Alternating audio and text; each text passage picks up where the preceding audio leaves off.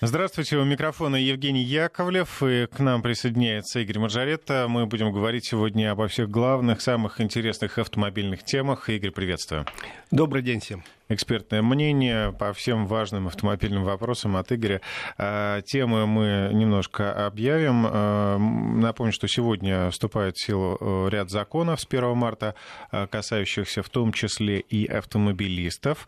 Потом э, мы еще обсудим, подведем итоги 2019 года, есть статистика, и э, во второй половине часа отправимся в путешествие, куда пока не скажем, будет секрет, но это будет, будет интересно. Интересный рассказ от Игоря Маржарета. Итак, э, хотелось бы поговорить о статистике. Стало известно, э, что произошло в 2019 году, сколько э, произошло ДТП, сколько штрафов с нарушителей собрали. Есть ли положительная динамика? Есть положительная динамика, в первую очередь, если говорить о статистике по аварийности. Как раз э, ГИБДД озвучила, что у нас происходило в 2019 году, подвело все итоги. У нас э, на 2 с лишним процента снизилось число аварий. Э, но все равно их много. В прошлом году произошло э, более 164 тысяч э, аварий. Это те, которые зарегистрированы были, потому что еще большее количество это то, что не было зарегистрировано. Ну, обычно в случае мелких аварий люди договариваются и на месте или оформляют европротокол в статистику они не попадают. Число погибших, это тоже хорошая новость, сократилось почти на 7%. Что приятно, у нас последние 10 лет идет сокращение, сокращение числа погибших, и это замечательная тенденция. Я с ужасом вспоминаю э, начало 2000-х годов, когда у нас на дорогах в год погибало до 36 тысяч человек. Э, сейчас э, вот меньше 17 тысяч человек погибло в этом году. Это все равно очень много но поставлена цель ноль, как вы знаете, к 30 году. И, в принципе, есть график насколько будет снижать каждый год э, план мероприятий, график, и планировалось, что в 2019 году снизится э, смертность на 5%. Ну, снизилась более чем на 6, почти на 7%.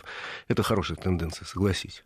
Э, ну и, собственно, снизилось количество ДТП с, пьяных, с пьяными водителями и количество пойманных людей за управлением автомобиля в нетрезвом виде. Тоже сократилось, что, согласись, хорошая тенденция. Почему это происходит? О, ты знаешь, во-первых... Какие меры помогают? Если говорить о пьяных, количество пьяных сократилось. Тут э, с двух сторон, что называется, атака пошла. Во-первых, очень сильно за последние годы были ужесточены наказания за попытку управления автомобилем в пьяном виде. И это многих людей просто остановило. Вот человек, который нормальный, он выпил чуть-чуть. Раньше бы он, может быть, сел за руль, а сейчас подумает, Ой, полтора года, если что, попадусь, без прав. Ой, минус 30 тысяч рублей. Ой, э, а если что-то... А я уже, у меня было в прошлом, так мне на 50 тысяч штрафуют. И э, это, конечно, остановило, тем более сейчас есть даже уголовное наказание за попытку сесть за руль второй раз в пьяном виде. В течение года, если человек лишенный прав пытается сесть, это уже уголовное преступление и уже может получить человек реальный срок. Это первое, ужесточение наказания. Ну а во-вторых, потихоньку меняется и психология общества, потому что то, что раньше считалось э, нормой, а где-то так, э, таким э, удалью молодецкой, ну, еще под шофе сел и поехал, ну, молодец какой, то теперь, в общем, Нету еще, конечно, такой установки в голове у среднего нашего человека, что надо остановить соседа, но попытаться хотя бы уговорить, да, в целом ряде случаев я знаю такие ситуации, когда кто-то пытался, пытался сесть за руль, и вот там близкие сказали, нет, мы тебя не пустим. Раньше это было сложно представить. Вот когда окончательно вот такой постулат в голове укоренится, что называется, нельзя пустить пьяного человека за руль, надо сделать все, чтобы не допустить, или же сообщить, если уж такое произошло, человек пьяно сел за руль, или сообщить э, в ГИБДД, там, в МВД, чтобы выслали патруль, остановили, а то, не дай бог, кого-нибудь убьет. Так что тут сошлись две тенденции, они хорошие, и э, стремительно э, сокращается число людей, которые пытаются пьяным сесть за руль, ну и количество пьяных ДТП тоже сократилось. Ну а что касается смертности на дорогах? Во-первых, ну, конечно, я должен отметить, что стали лучше дороги. Стали Нельзя сказать, что дороги. они идеальные, но лучше. Стали лучше дороги, это первое. Второе, стали лучше автомобили в массе своей, понимаешь?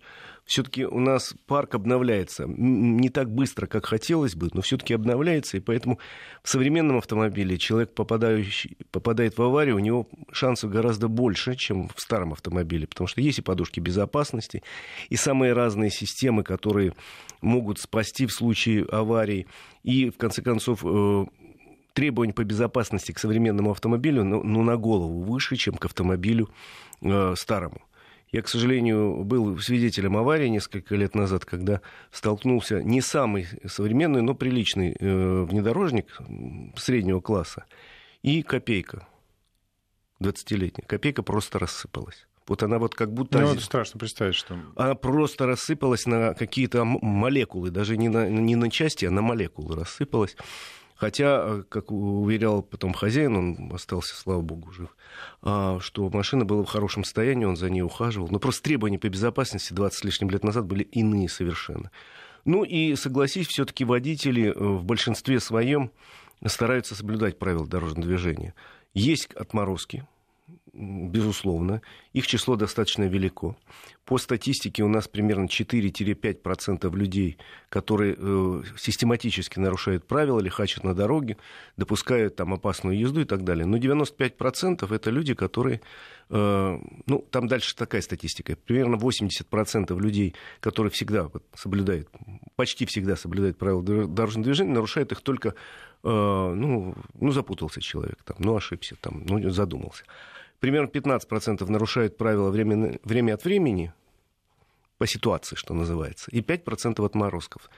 Ну, так, э, собственно, число вот этих э, отморозков стремительно, надеюсь, сокращается. Их, как... во всяком случае, выводят с дороги.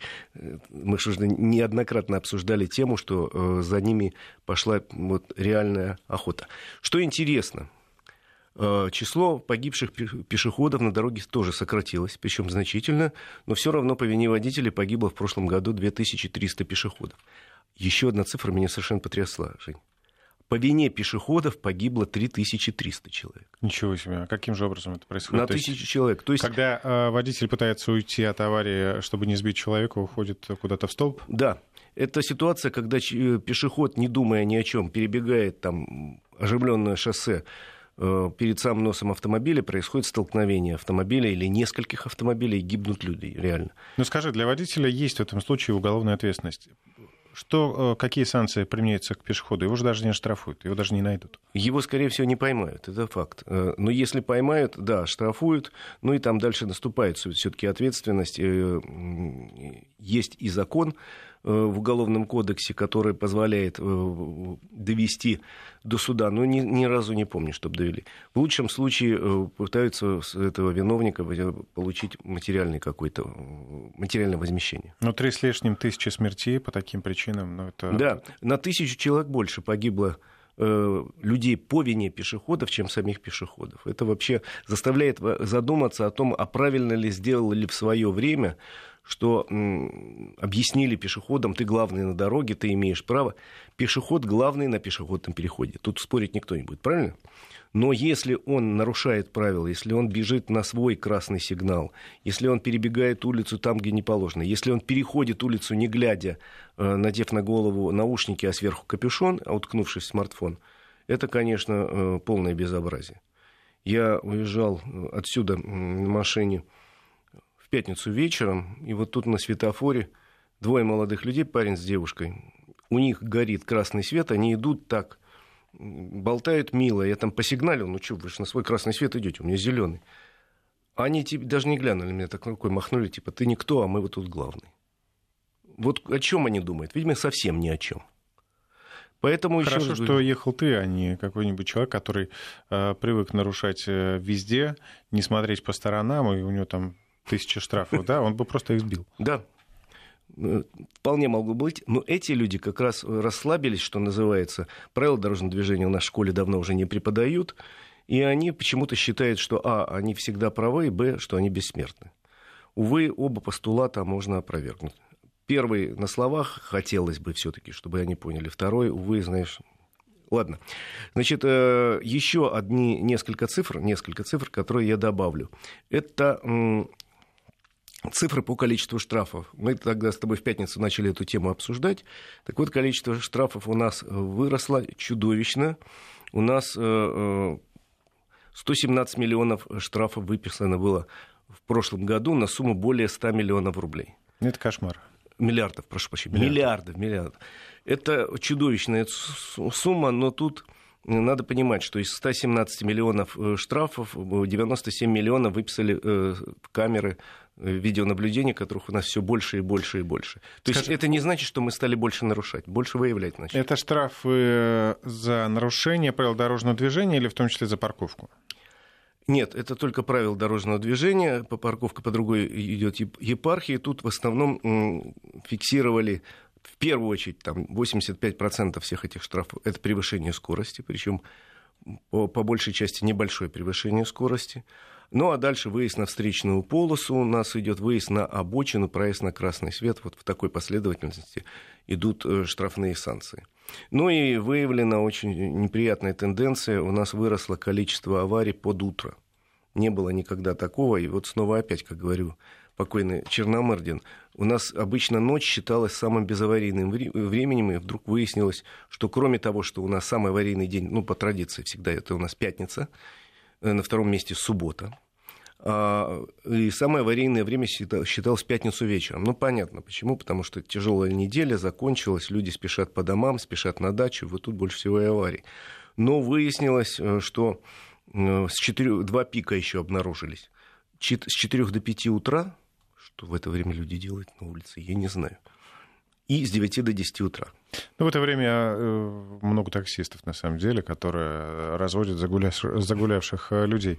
Эм, я слышал, что еще э, количество субботних аварий почему-то по субботам. Да, количество аварий в субботу выросло. В целом, ну, уже видно по тому, как у нас распределяются потоки в течение недели. У нас в субботу в городе, если по Москве посмотреть, такая же примерно статистика и по всем крупным городам, а у нас в основном автотранспорт сосредоточен в крупных городах.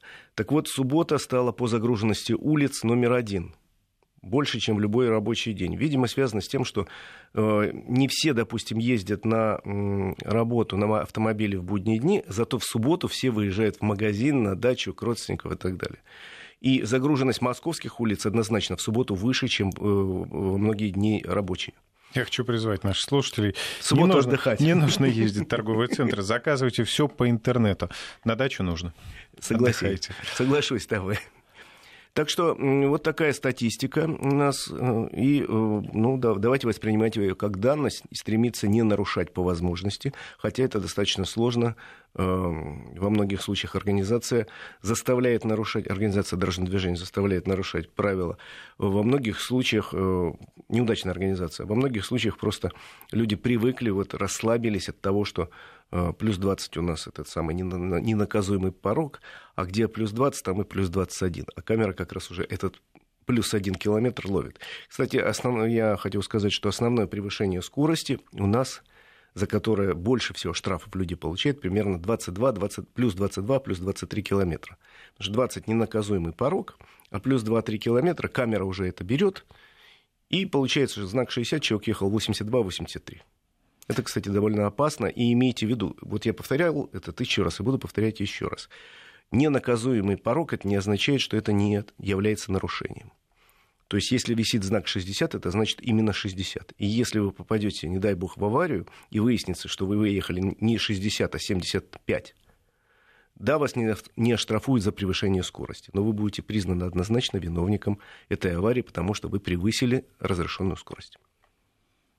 Запугал. Да, давай к другим темам переходим. А... Я бы хотел сказать, что у нас сегодня день такой, 1 марта. Кстати, поздравляю всех с началом весны. Весна началась? Э, зима. Она, в принципе, по-моему, она не заканчивалась. Или осень продолжается, или весна началась еще. Помнишь, в прошлом году Прошлый... шутка была там про 83 там, февраля, когда зима была очень длинная, когда еще в апреле было холодно. А в этом году повезло. А в этом году наоборот. А, и, соответственно, с этим днем вступает э, в силу ряд новых законов, э, которые коснутся разной жизни абсолютно россиян. Но нас э, сейчас Интересует два. Автомобильная сфера, да. Хочу сказать вот по какому поводу. Значит, во-первых, у нас с сегодняшнего дня вступает в силу новый ГОСТ на ретро и классические автомобили. Такого ГОСТа раньше не было, и касается он достаточно малого количества транспорта, но все равно это любопытный момент, потому что, еще раз говорю, раньше такого не было. Теперь ГОСТ разрешает разрешает владельцам старых автомобилей, имеется в виду автомобили э, легковые старше 30 лет, а грузовые старше 50 лет, э, именоваться э, классическими автомобилями. Для этого им надо пройти специальный, в общем, осмотр специальным экспертом, который по бальной системе выставит некое количество баллов. Э, оно не должно быть более 100, и баллы присуждаются за то, что они, штрафные баллы, присуждаются за то, что тот или иной узел не соответствует оригиналу. Э, вопрос очень серьезный, потому что считается там, что вот это автомобиль, да, действительно классический ретро-автомобиль, а это вот реплика. Э, вот в этом классическом ретро-автомобиле все родное, что называется, или близко к родному. А, э, то есть у него должен быть, собственно, двигатель э, от такого же родного автомобиля, а не современный, там, тормозная система, система там, управления и так далее. Все должно быть родное или близко к родному.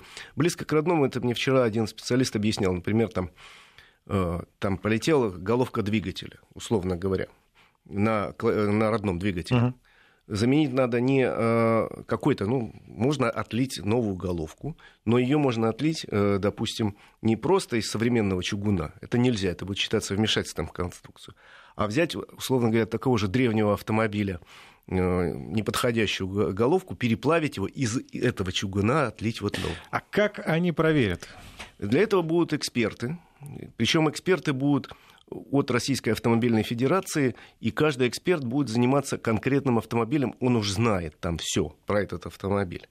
Э, то есть не, не будет эксперта вообще по э, классическим автомобилям, а этот вот специалист по Волгам, по 21 Ну вот еще раз, а что, что, что дает вот признание классическим автомобилям? А дальше что Польза дает? какая? Польза следующая. Это, еще раз говорю, не обязательная процедура. Совсем не обязательная, потому что это хочешь проходи, не хочешь не проходи. Но там существовала и существует по сегодняшний день практика. Если ты классический автомобиль пытаешься поставить на учет, как на обычный, к нему предъявляют часто претензии как к обычному автомобилю, э, говорят, а э, насколько он соответствует нынешним требованиям по безопасности, по токсичности, и отправляют в лабораторию специальную, которая должна провести очень серьезные изыскания и сделать вывод – соответствует хоть хотя бы каким-то требованиям этот автомобиль или нет. Если нет, то номера не выдадут никакого, и ты этот автомобиль будешь на выставку или там для участия в каких-то, в основном, ну, выставочных целях перевозить на эвакуаторе. А если ты хочешь, чтобы автомобиль участвовал в ретро-ралли, чтобы ты мог своим ходом иногда доехать до этой самой выставки или проехать там, я не знаю, в составе парада какого-нибудь, то ты должен там пройти очень сложные, еще раз говорю, процедуры, чтобы их хоть чуть-чуть привести к нынешним очень жестким требованиям по экологичности и по безопасности. А вот если у тебя признан будет автомобиль классическим, ты можешь получить э, номер с буковкой К, и это значит, что ты имеешь право на этом автомобиле доехать до места там, соревнований или до места там, выставки. То есть э, перемещаться по улице можешь. Плюс к тому, если эксперт уже признал твой автомобиль классическим, действительно, что у него практически все родное, то это повышает, собственно, ценность машины. Ты же знаешь, что старинные автомобили – это вещь ну, коллекционная, понятно. достаточно дорогая. Э, собирательство автомобилей – такое модное хобби во всем мире – каждом э, уважающем себе европейском городе есть автомобильный музей. В Москве, например, автомобильных музеев, ну, вот я знаю, сразу на вскидку 4 могу назвать. А на самом деле есть еще частные коллекции, есть выставки временные. Вот на следующей неделе у нас будет проходить крупнейшая очередная выставка Олтаймер галерея, допустим. То есть э, это интересно, это привлекает людей, и поэтому появление вот такого стандарта – это хорошее дело. Вот такая вещь. Э, легковые машины, значит, старше 30 лет. Да. да? А, то есть, то есть э, ВАЗ-2101 выпущенный там в 80-х годах, да? То есть он уже считается классическим Формально, да. Формально, да, он может считаться классическим. А если я приобрел и пытаюсь поставить на учет, как обычный автомобиль, то есть меня будут э, зажимать, пока я не приведу его в какое-то состояние? Ну, если он уже стоит на учете, если он стоял на учете, никаких проблем нет. Если ты просто ввез его в качестве коллекции или восстановил из пепла, у него не было никакого номера, тогда угу. придется... Все, тогда понятно, да-да-да. Вот Это надо... в первую очередь касается тех автомобилей, которые возят из-за рубежа. У нас же довольно коллекционерам часто обмениваются какими-то машинами или приезжают для участия в выставках. Этот момент я упустил. Еще хотел задать вопрос такой сопутствующий. Э, была история на прошлой неделе. Э, многие, кто следит за автомобильной тематикой, читали «Бэтмобиль», который задержали на Ктовском проспекте. Такой умелец э, парень сделал машину, похожую на автомобиль Бэтмена из знаменитой саги, из, из знаменитого да, комикса. Сейчас вернули, заставили заплатить штраф 40 тысяч рублей, потому что эм, средство э, транспортное не зарегистрировано, да, э, и не имеет вообще даже как... Два. Во-первых, они не зарегистрированы, во-вторых, он не Должен имел быть права... какой-то сертификат типа или как да, это называется? одобрение типа транспортного средства, ничего этого не было. Плюс к тому габариты этой штуки были выше допустимых норм, насколько я понял. То есть реально он занимал не просто одну полосу движения, а выступал за пределы этой полосы, мог создать опасность для других средств передвижения. Здесь, э, в этой ситуации, аналогичные с ретроавтомобилями должны действовать правила. Вот если ты сделал свой автомобиль какой-то, ты можешь э, пройти все те же самые процедуры, чтобы поставить его на учет? Можно поставить на учет, причем не как классический автомобиль, просто как автомобиль, но для этого надо будет получить э, сертификат безопасности колесного транспортного средства, который выдают лаборатории. Специально у нас их в стране есть несколько штук, причем в разных концах страны. В Москве их даже не одна. И они должны этот автомобиль испытать, ну, естественно, не бить там его, как э, серийный автомобиль, но провести испытания всесторонние, которые показали, что этот автомобиль безопасен для движения, что он тормозит, укладываясь в нормы, что он разгоняется, укладываясь в нормы, что двигатель работает, не загрязняя окружающую среду в соответствии с нормами. Это достаточно сложная процедура. Если честно говорить, то э, в Советском Союзе можно было самоделку легко поставить на учет. Э, в современной России достаточно сложно, но еще связано это с тем, что во всем мире требования по безопасности и по экологичности намного жестче, чем были там 30 лет назад. А, ну, так, вернемся тогда к новым законам. У нас еще один остался нерассмотренным про электрошокеры. Честно говоря, мне это ввело в замешательство. Значит, у нас теперь по новым правилам игры электрошокеры могут покупать, правда, почему-то э, отечественного производства, я даже не уверен, что отечественного производства есть, хотя просто, может быть, темой не интересовался. Э, Ее могут покупать и использовать подразделения которые занимаются э, безопасностью транспорт, на транспорте. То есть есть э, люди, там, специальные службы, там, подразделения Минтранса, которые, условно говоря, патрулируют э, поезда, которые находятся в самолетах. Э, ну и на других э, не на оплатил, ну, В общем, суть этого, да, не оплатил билет э, в электричке, вот тебе разряд электрошокера. На самом деле там достаточно строгие правила использования электрошокера, длинный список случаев, когда его нельзя применять. И разрешается применять, ну, в случае, ну, ты согласись, там, какие-нибудь нетрезвые молодые люди буянят в электричке наверное, чтобы смирить, нормально будут воспользоваться электрошокером, хотя в инструкции написано, что э, ущерб должен быть человеку и его здоровью нанесен минимальный. И целый список, кому нельзя вообще применять. Это инвалиды, малолетние граждане, э, если они только не оказывают вооруженного сопротивления, беременные женщины и так далее. Более того, в, обяз... в обязанности сотрудника этой транспортной службы безопасности тут же оказать помощь, которую вот, кого-то ударил током человек брякнулся, значит, и лежит без, без признаков жизни. Ты должен оказать помощь, привести Сделать искусственное дыхание. На самом деле не смешно. Вот э, была история о том, что в Иркутске э, пассажир уснул в такси, и проходящий наряд ППС, да, чтобы помочь таксисту разбудить этого пассажира, ну, ударил электрошокером, а парень скончался с ума сойти. Ну, в общем, теперь прописаны правила игры для сотрудников, правила действий для сотрудников транспортных э, служб безопасности, и они могут применять в экстренных случаях электрошокер. Если кому интересно, можете прочитать внимательно, не опубликованы эти правила. Надеюсь, что сотрудники этой самой службы безопасности очень четко изучат эти инструкции. Будут а лучше, чтобы им никогда не пришлось его применять. Э, так, ну, э, сейчас мы уходим на новости. Хочу еще добавить про, прежде чем мы придем к путешествиям, про новости сегодняшнего дня. В Люксембурге сегодня ввели бесплатный проезд в общественном транспорте. Вот так. Ну, в общем, может быть, об этом тоже расскажешь сейчас в выпуске новостей.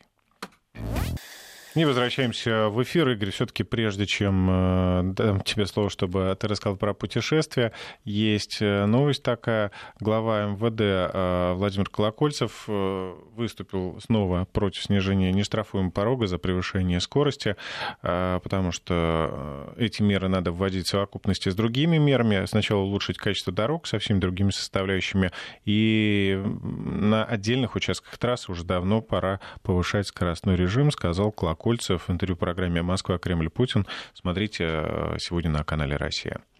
Э, вопрос, э, я тут спорить с министром не буду, потому что согласен, что, конечно, в отрыве от всех остальных новаций просто снизить нештрафуемый порог и сказать, а у нас все хорошо, не стоит.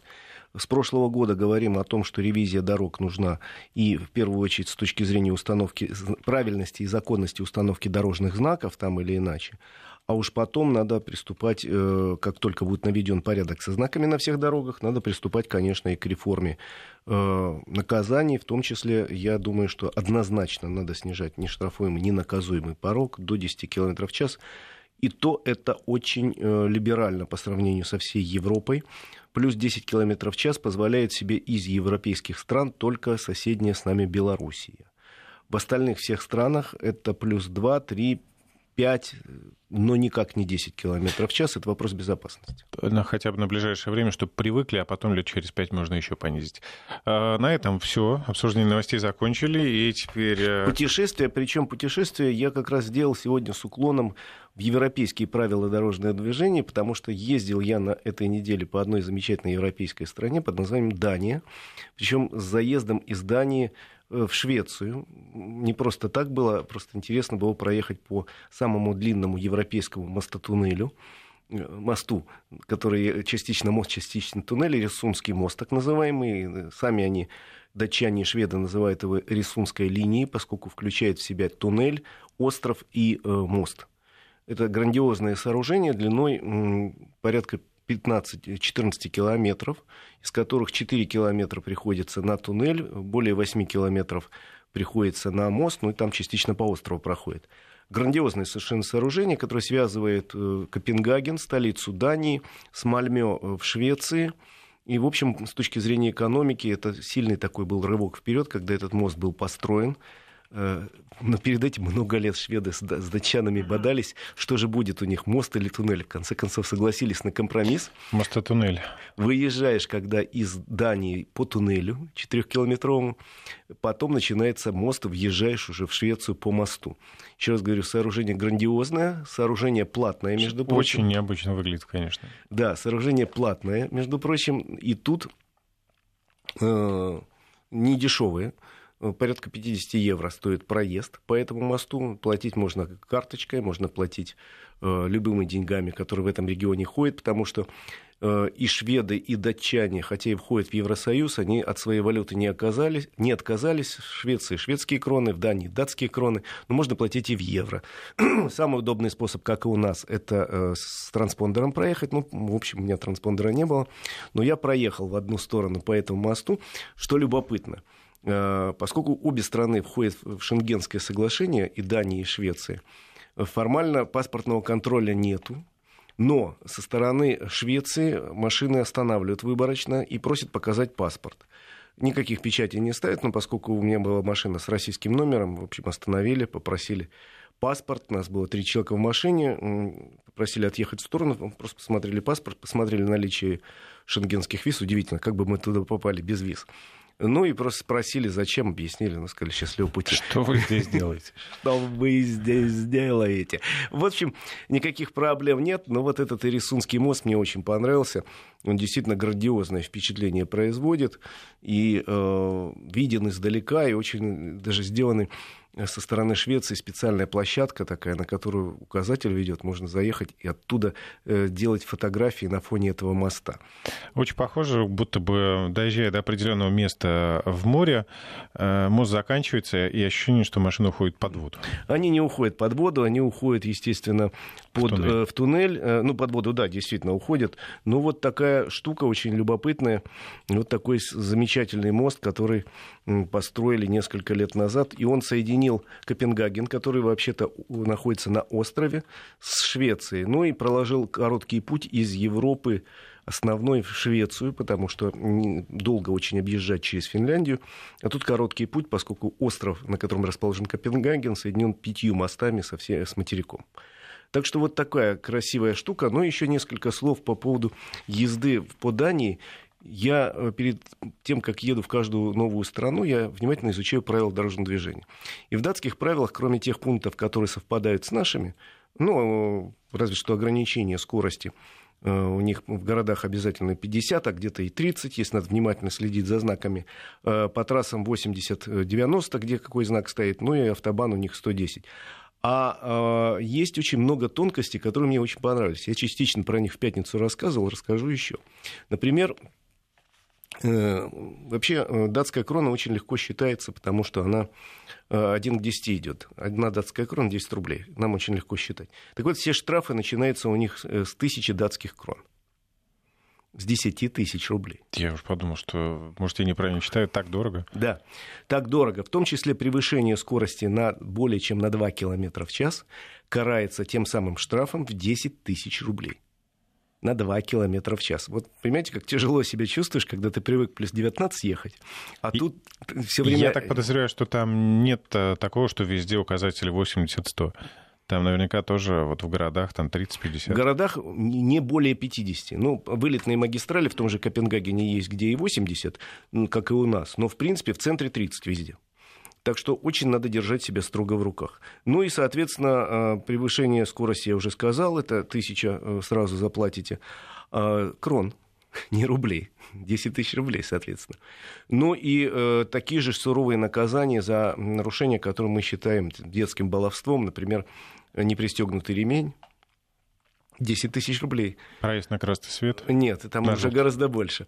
Э, разговор по телефону, 10 тысяч рублей. Э, не включил свет ближний днем, если у тебя нет дневных ходовых огней, 10 тысяч рублей, потому что страна находится, в, ну, она морская страна, со всех сторон окружена морями, и поэтому туманы очень часто, дожди э, и ближний свет является вот необходимым условием для выживания, э, как минимум, в этой стране. Что еще э, любопытно, так это мне очень понравился их э, система наказаний за пьянство за рулем. Она в корне отличается от того, к чему мы привыкли. Значит, в соседней Швеции 0,2 промилле, то есть это практически уровень Э, погрешности прибора не более того. Категорически нельзя. Датчане более либеральные, 0,5 промилле разрешено при э, нахождении за рулем. Но если больше 0,5, наказания достаточно жесткие. Причем э, э, там и лишение прав на разные сроки. Но самое главное, как считают они штраф. Э, как раз в пятницу у нас была инициатива одного из депутатов ввести э, наказание в зависимости от стоимости автомобиля. Так вот, в Дании это притворено в жизнь. Там наказание связано, правда, не со стоимостью автомобиля, а с э, твоим уровнем доходов. Считается наказание от уровня доходов. И если у тебя, наказание, у тебя превышение по промиллям, умножают это самые промили на твой среднемесячный доход. Вот, условно говоря, если ты э, получаешь в месяц там, э, ну, скажем, там, 3000 евро, а, а Умножить на полторы промили. Э, умножить на полторы промили. Вот четыре с половиной тысячи евро и заплатишь. До двух, это все до двух промили, более двух промили, это уже может быть и уголовное наказание. Вообще однозначно, если человек попадается в пьяном виде три раза за три года, даже с небольшой дозой, уголовное наказание, заключение тюремное до 10 лет. Ну а зачем три года, да, три раза подряд попадаться в пьяном виде? Зачем три садиться за руль в пьяном виде? Постоянно? Есть такие люди. Я говорю, что в каждой стране есть небольшой процент людей, которых я называю про себя отмороженные, извини которым никакой закон не писан, которые, э, более того, глумятся над законом. Это существуют люди в любой стране мира, и, к сожалению, в Швеции добропорядочные тоже существуют. Ну и э, два интересных, э, две интересных тонкости, которые существуют, по-моему, только у датчан. Я потому что правила всех стран Европы более-менее изучал. Может, еще кого-то пропустил. Значит, если ты превысил скорость, я уже говорю, штраф от 10 тысяч э, рублей на наши деньги. А если ты превысил скорость в зоне проведения дорожных работ, где стоит знак ограничения скорости и знак дорожной работы, э, эта сумма умножается автоматически на 2. У нас это очень большая проблема, э, связанная она со многими для нашей страны.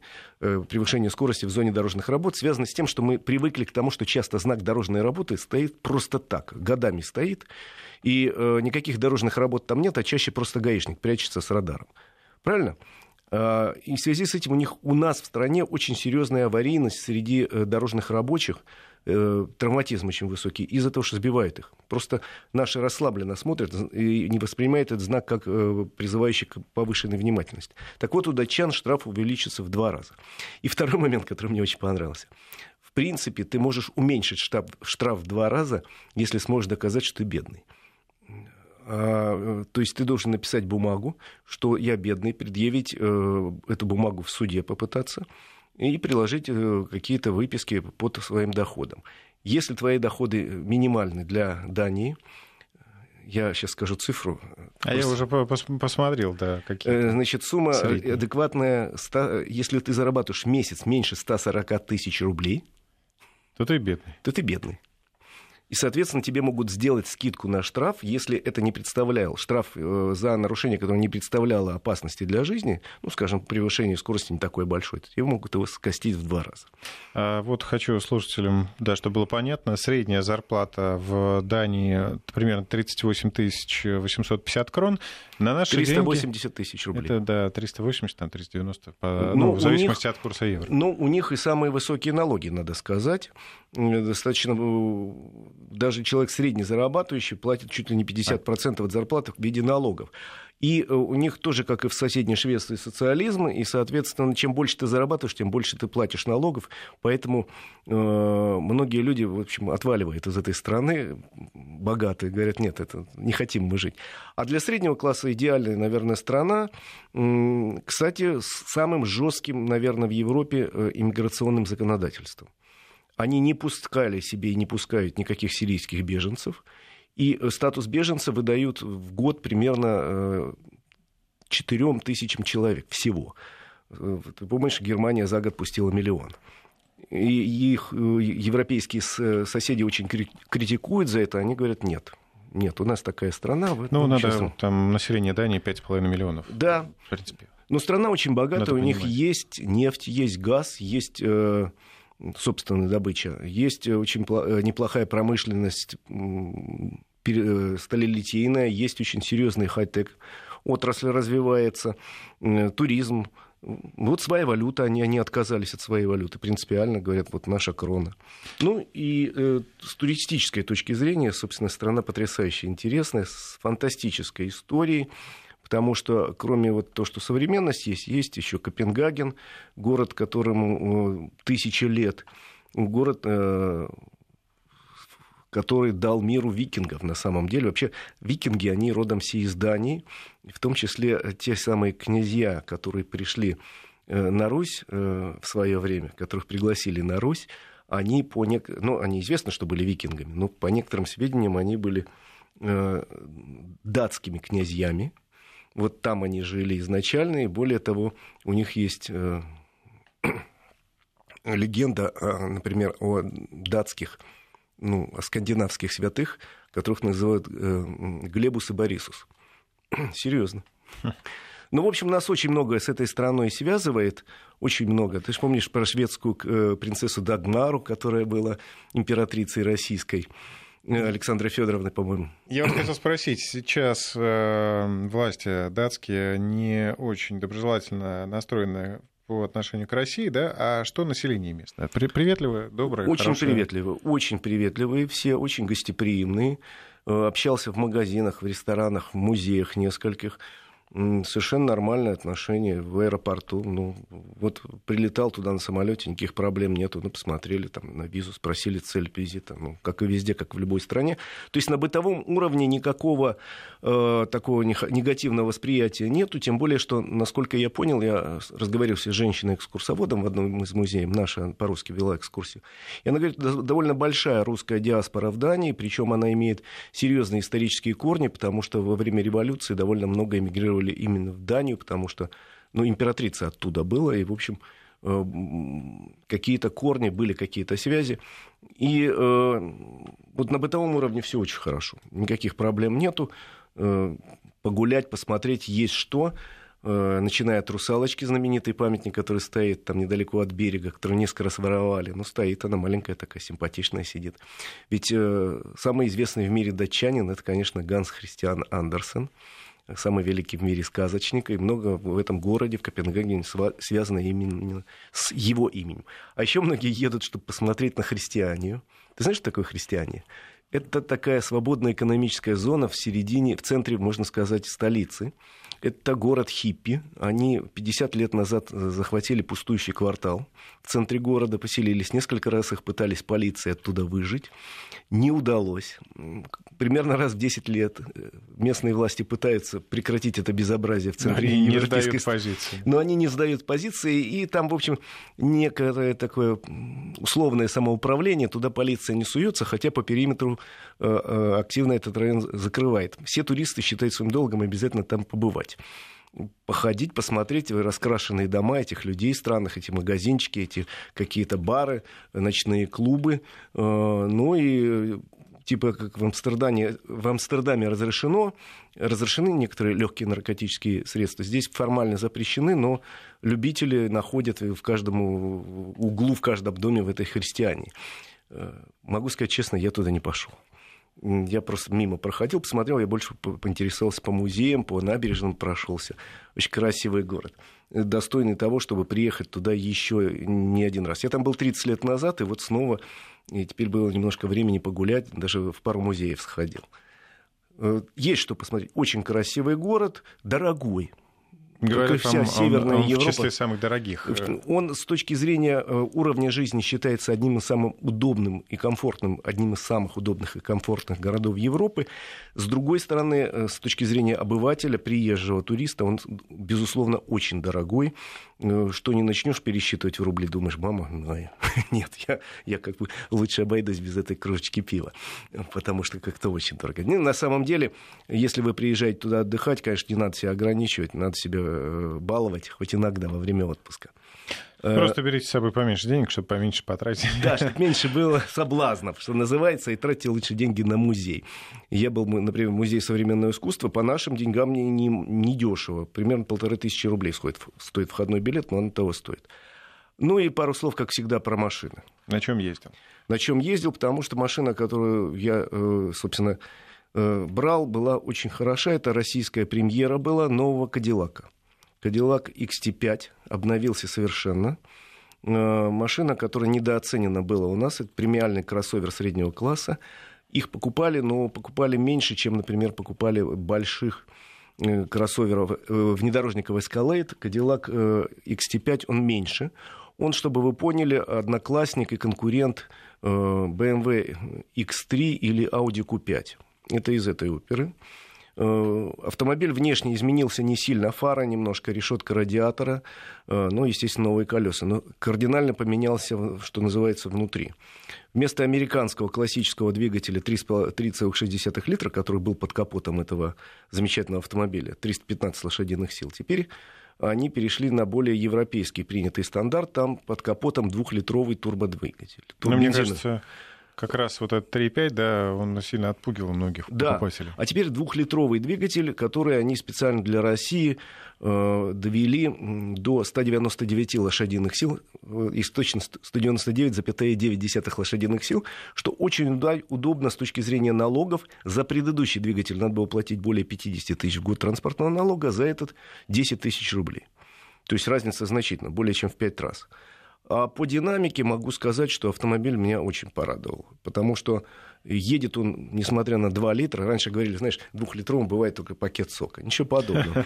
Современный автомобиль, двухлитровый двигатель вполне себе позволяет ехать быстро, ехать красиво, тем более, что там новая коробка, э, девятиступенчатый автомат, только автомат возможен, и только вот этот двухлитровый турбодвигатель.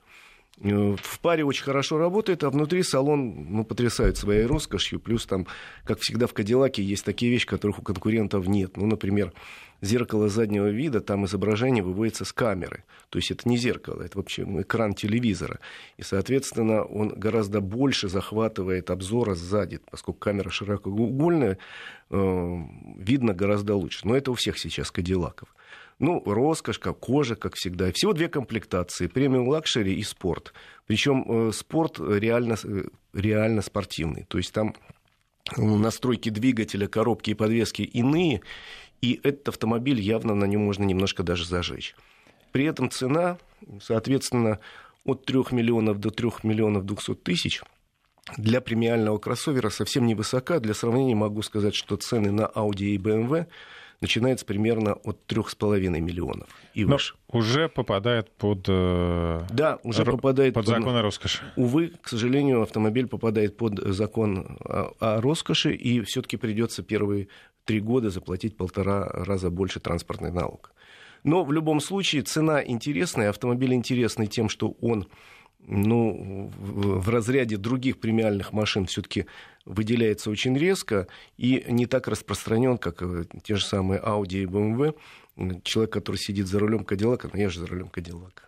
Ну, конечно. Мне тоже захотелось, хотя, конечно, трех миллионов свободных у меня пока нет. Но я буду думать в этом направлении, потому что любопытный автомобиль с хорошей системой полного привода, естественно, естественно, с богатейшим салоном, естественно, со всеми примочками э, современного автомобиля класса премиум. Мне кажется, здесь даже можно не комплексовать по поводу того, что это не топовая модель.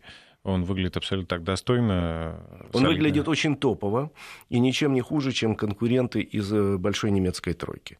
А может быть, в чем-то даже и лучше. Я не занимался сравнением там на треке, допустим, но с точки зрения городского автомобиля, это в первую очередь, конечно же, городской автомобиль э, комфортный, очень удобный и достаточно экономичный. Вот этот двухлитровый двигатель в сочетании с девятиступенчатой коробкой позволяет укладываться в 10 литров легко. Что там эти 199 лошадиных сил, когда ты едешь по Дании, у тебя за лишние 2 километра превышения штраф в 10 тысяч рублей. Спасибо Игорю Маржарета за этот увлекательный рассказ. Напомню, это была программа «Автодетали». Спасибо, кто нас слушал и кто нам писал. Сегодня воскресенье не самый загруженный день, и суббота, да, как мы выяснили. Всем хороших э, дорог. Всем хорошей дороги, да. И без пробок добраться домой.